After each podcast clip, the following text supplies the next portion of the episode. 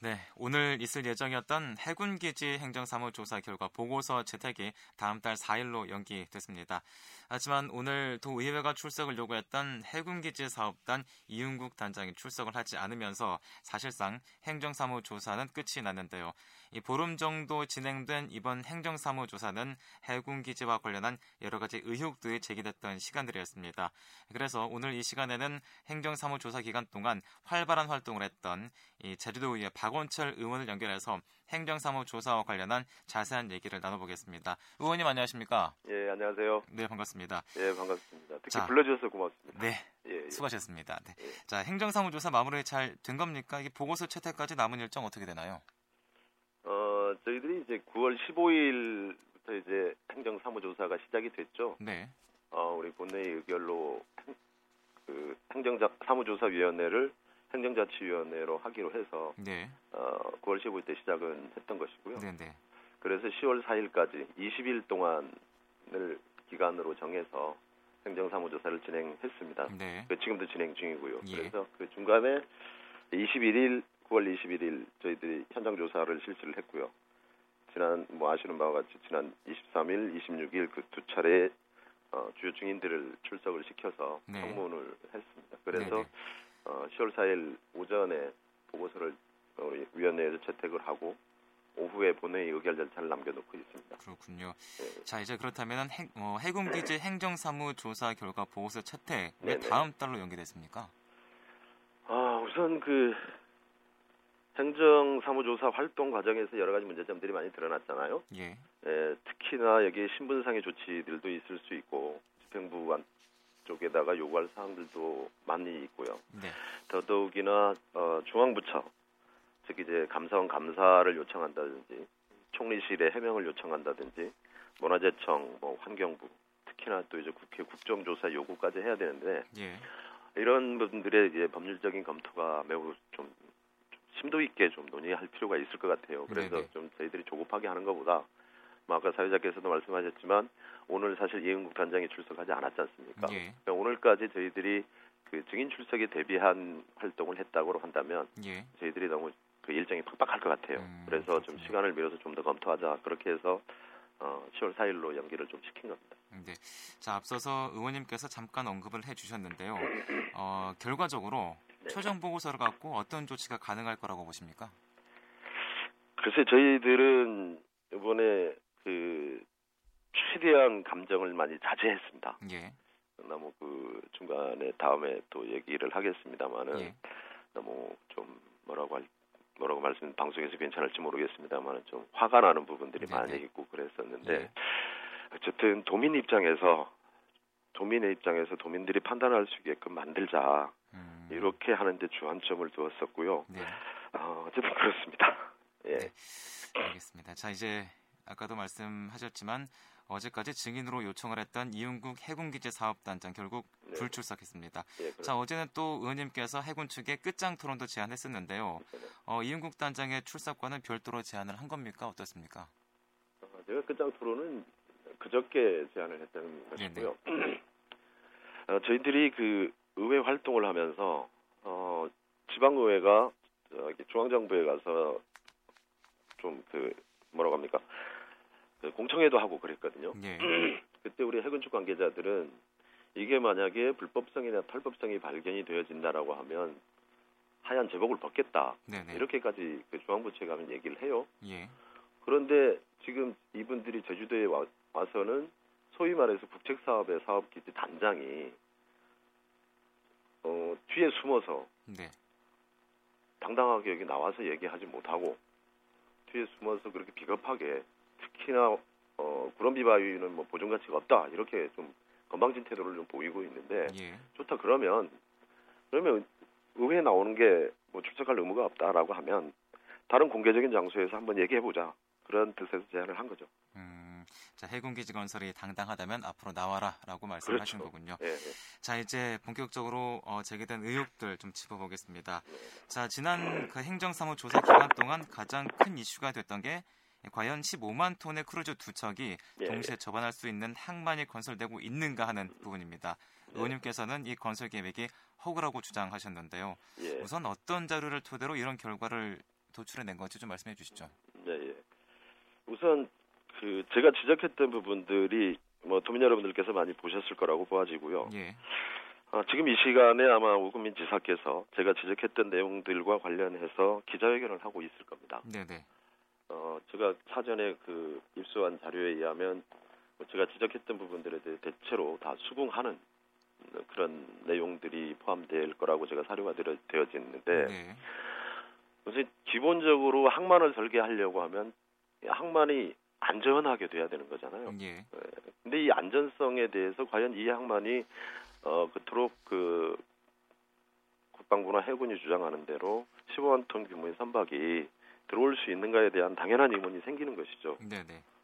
그래서 하나하나 그 말씀을 드리면 우선은 항로와 관련된 부분을 말씀 아까 질문이 뭐였죠? 네, 어, 일단은 이그 15만 톤의 크루즈 두 척이 동시에 접안할 수 있는 항만 건설이 네네. 이 계획의 허구라고 주장하는 음. 이유 근거가 어딨냐는 거죠. 음, 그 국방군사 시설이나 예, 우리 그 국토부에서 항만 설계 기준이나 거의 동일합니다. 예, 그런데 딱 한 가지 다른 점만 있죠. 그 항공모함이 들어올 때는 어떤 구조로 설계를 하라. 네, 네, 이것만 있고 나머지는 다 같습니다. 네, 그러면 문제는 우리가 15만 톤 선박이 저 항구에 안전하게 접안할 수 있는가여야 되잖아요. 네, 그러면 저기에 적용될 수 있는 게 저기 바람이 얼마나 부는가 또 항로는 얼마 어, 어떻게 설계되어 있는가 설회장은 또한 어떻게 설계되어 있는가는 기본이지 않습니까? 네, 네, 여기에서 어, 국회 부대 조건이 어, 민항도 공동 사용할 수 있는 기항지로 하라 이렇게 해서 예산이 집행되기 시작을 하는데 예,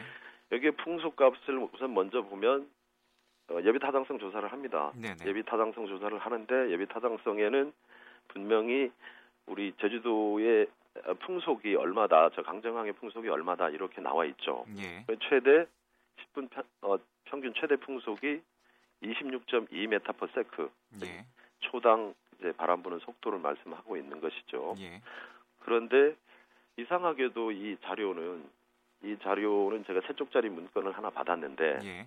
이 자료에는 7.7m로 설계가 돼 있어요. 음, 여기 당연히 의문이 제기될 수가 없- 없고요. 예, 이건 해군 측에서 예비 타당성 조사를 한 겁니다. 예, 그런데 해상교통안전법에도 해당 항만이 입출항 한계 풍속은 아 입출항 한- 한계 풍속을 적용을 하고 예. 그렇게 적용이 안 됐을 때는 14m/s 초당 바, 바람의 세기는 그 정도는 적용하라 이렇게 되거든요. 네, 네, 그런데 어떤 이유인지는 모르겠지만 어, 7.7m로 설계가 돼 있어요. 음, 심각한 오류라는 것이죠. 네, 거기에다 우리 항로를 보면 예, 항로는 배가 다니는 길입니다. 네, 네, 우리 사회자님 우리 그 제주도의 가장 높은 건물이 몇 층이고 몇 메타인지 아세요? 어, 정확하게 물어보는 이게 그러면 우리 도민들이 이해를 돕기 위해서 지금 현재는 우리 카로텔이 가장 높습니다. 예, 이게 어 70m입니다. 네, 그런데 이 크루즈 선박 15만 톤급 크루즈 선박은요 76m입니다. 배 위에 떠 있는 높이만 네, 그리고 길이는 345m입니다. 네, 네, 거대한 선박이라는 거죠. 여기에 선원은 상시 한 1,200명 정도, 명 정도가 승선을 하고요. 예, 또 한 3,000, 한 200명에서 500명 정도 여객을 태울 수 있습니다. 즉 움직이는 도시라는 거죠. 예, 그러니까 이 배- 거대 배가 이 강정항에 안전하게 입항을 할 수 있는 조건이 돼야 합니다. 네, 네, 그러면 항로라고 제가 말씀을 드렸는데 항로는 배가 다니는 길이죠. 예, 배가 다니는 길인데 이 항로는 직선으로 설계하도록 되어 있습니다. 안전하게 입항을 하기 위해서는 네. 이게 부득이한 경우 30도 정도 구부려서 배가 입항할 수 있도록은 선박안전법엔 규정을 하고 있는데 예, 문제는 30도로 구부러지더라도 그러면 아까 그 삼- 제가 배 길이가 345m라고 했지 않습니까? 예, 예. 그렇게 구부러져서 설계를 할 때에는 배 길이의 4배 이상의 좀 4배 이상의 안전한 항로, 그 항로를 확- 확보하도록 되어 있거든요. 네네. 그러면 즉 이제 그 30도를 구부러져서 이제 설계가 되지려면 넓게 돌라는 거죠. 배, 배가 이렇게 네. 쭉 넓게 돌라는 건데 어떤 이유에서인지 30도가 아니라 배에 아까 전장 제가 세 4배를 적용하라고 했죠. 네네. 직각으로 구부러져 있어요. 음. 제가 보면 이제 그 사배는 확보를 못하고 한 200m 정도밖에 확보를 못하고 있으면서 80도 정도로 꺾어서 배가 들어가게 돼 있어요. 네네. 그리고 어떤 이유에서인지 모르는데 배가 항구 안에서 안전하게 이렇게 배, 선회라고 합니다만은 예. 안전하게 항구 안에서 돌 수 있어야 되잖아요. 예. 그런데 그렇게 구부러져서 80도 이상 구부러져서 우리 차도 그렇게 못 할 건데 항구 밖에서 선회를 하도록 되어 있습니다. 음. 항구 밖에서 그렇게 저 거대한 배가 80도를 꺾어서 항구 안에서 돌지 못하고 거- 항구 밖에서 회전을 해서 그것도 정면으로 들어가지 못하고 거꾸로 들어가는 거죠. 네네. 그래서 제가 아, 그 세계에 이런 항구가 있나? 저 자체적으로 제가 조사한 바에 뭐전 세계에 이런 항구는 없어요. 네. 그래서 제가 그 항만 관계자들 제도 항만 관계자들 관련 증인들에게 세계에서 이런 사례가 있나 단 한 건이라도 찾아내라. 예. 그런데 아직까지 답은 없는데 즉 이게 허구라는 거죠. 음, 자 우선 의원님께서 짚어주신 네. 게 이제 풍속과 항로 문제를 예, 예, 지적을 예, 하셨는데요. 예. 풍속은 일단은 해상교통안전법에 따르면은 초속 13m나 또는 아까 말씀하신 네. 한계 강정의 풍속. 네, 한계 풍속을 설정해야 예, 예, 되지만 7.7m로 대입을 했고 예, 그래서 예, 예. 거기에서 제주도에서는 제가 한 가지만 더 말씀드릴게요. 예, 풍속과 관련해서는 우리 강정항은 해군에서 다 조사를 다 했어요. 네, 네, 다 했는데 10분 평균 최대 풍속이 26m 26.2까지 나오고 있어요. 예, 그런데 이거를 적용해야 되는 게 맞아요. 네, 그런데 여기에도 턱없이 부족하는 7.7m로 대입을 했다는 7.7m/s를 말씀이시죠. 적용했다는 거예요. 예, 그래서- 그리고 예, 교통안전법에도 정면으로 위반하고 있고 강정항에는 더더욱이나 위반하고 있다는 것이죠. 그렇죠. 제주에서는 예. 그래서 크루즈 항구시를 못한다는 말씀이시고 예, 예. 어, 그리고 항로는 이 70m가 넘는 이 크루즈항이 네. 직선으로 항로가 건설이 돼야 되지만 그렇게 건설이 안 됐다라고 지금 말씀을 하시는 거죠. 예, 예, 예. 알겠습니다. 그리고 또 이제 어, 논란이 되는 게 이슈가 되는 게요. 네, 예. 한국해양연구원에서 실시한 시뮬레이션입니다. 그렇죠. 예, 예. 요거에 관련된 말씀을 좀 해주시죠. 예, 이 어제 이제 제주도에서 당시에 시뮬레이션 하- 했던 그 관계자들, 해군 관계자들 비공개 회의를 한 걸로 알고 있습니다. 예, 거기에서도 명쾌한 답을 내놓지 못하고 오늘 급기야 지사, 오금민 지사께서 지금 그와 관련해서 이게 도저히 이혹 해소, 이혹을 해소할 수 없다 이런, 이런 내용을 아마 기자회견을 하는 걸로 아는데요. 네, 네, 이 시뮬레이션 관계를 우리 해군은 바보가 아니에요. 제가 볼 땐 그렇습니다. 그러면 여러 가지 변수값을 넣고 시뮬레이션 했을 거라고 저는 사료가 됩니다. 예, 근데 아주 자기네가 안전하다라고 하는 게 제가 세 쪽짜리 문건을 받- 받았어요. 네네. 그걸 가지고 분석을 한 거죠. 예, 근데 이보다 더 높은 수치를 하면 배는 좌차한다 이런 아마 시뮬레이션 결과를 얻지 않았나 이렇게 봐요. 그 음. 해양수산연구원이라는 관계자가 직접 왔지만 명쾌한 답을 내놓지를 못하고 있는 것이죠. 음, 그렇군요. 네. 자 그렇다면은 이 크루즈 두 척에 접어나기 위해서는 이 680m가 맞습니까? 520m가 맞습니까? 그 선회장과 관련해서 제가 좀 죄송합니다. 이건 정확히 해야 될 부분이 있어서 자료를 예. 좀 보면서 말씀을 드릴게요. 네네. 어, 기본적으로 선회장은 배가 자력이라고 합니다. 자기 스스로 회전을 하려고 하면 예. 어, 전장의 3배, 3L이라고 하죠. 예. 3L을 지름으로 하는 원이 필요해요. 네네. 그 기본적으로 그 선회장이 그런데 예인선이나 또 요새 어, 배들이 성능이 좋아지지 않습니까? 예. 그 스러스터라고 하는 보조 스크류가 달린 배들 네네. 그리고 예인선의 도움을 받았을 때는 두 배, 두 배를 지름으로 하는 원이 선회장은 반드시 필요하다라고 하고 있습니다. 네. 이거는 국방 군사시설 기준이나 항만 설계 기준이나 꼭 같습니다. 그런데 그 조금 다른 게 하나 있어요. 예. 긴급시 대응 가능한 수역이 확보될 수 있는 경우 등 안전상의 지장이 없는 경우는 위 표준값보다 좀 작게 할 수는 있어요. 네네. 그런데 지금 우리 그 지사님이나 이건 저나 똑같이 견해를 같이 하는 부분인데 우리나라 연안항이나 무역항으로 지정되는 항구들은 거의 다 2배 이상으로 다 해놓고 있습니다. 예. 유독 예외 우리 제주항도 여러 가지 문제는 많은데 우리 제주항도 1.7배로 이렇게 돼- 설계 돼- 설계가 되어 있긴 한데요. 예.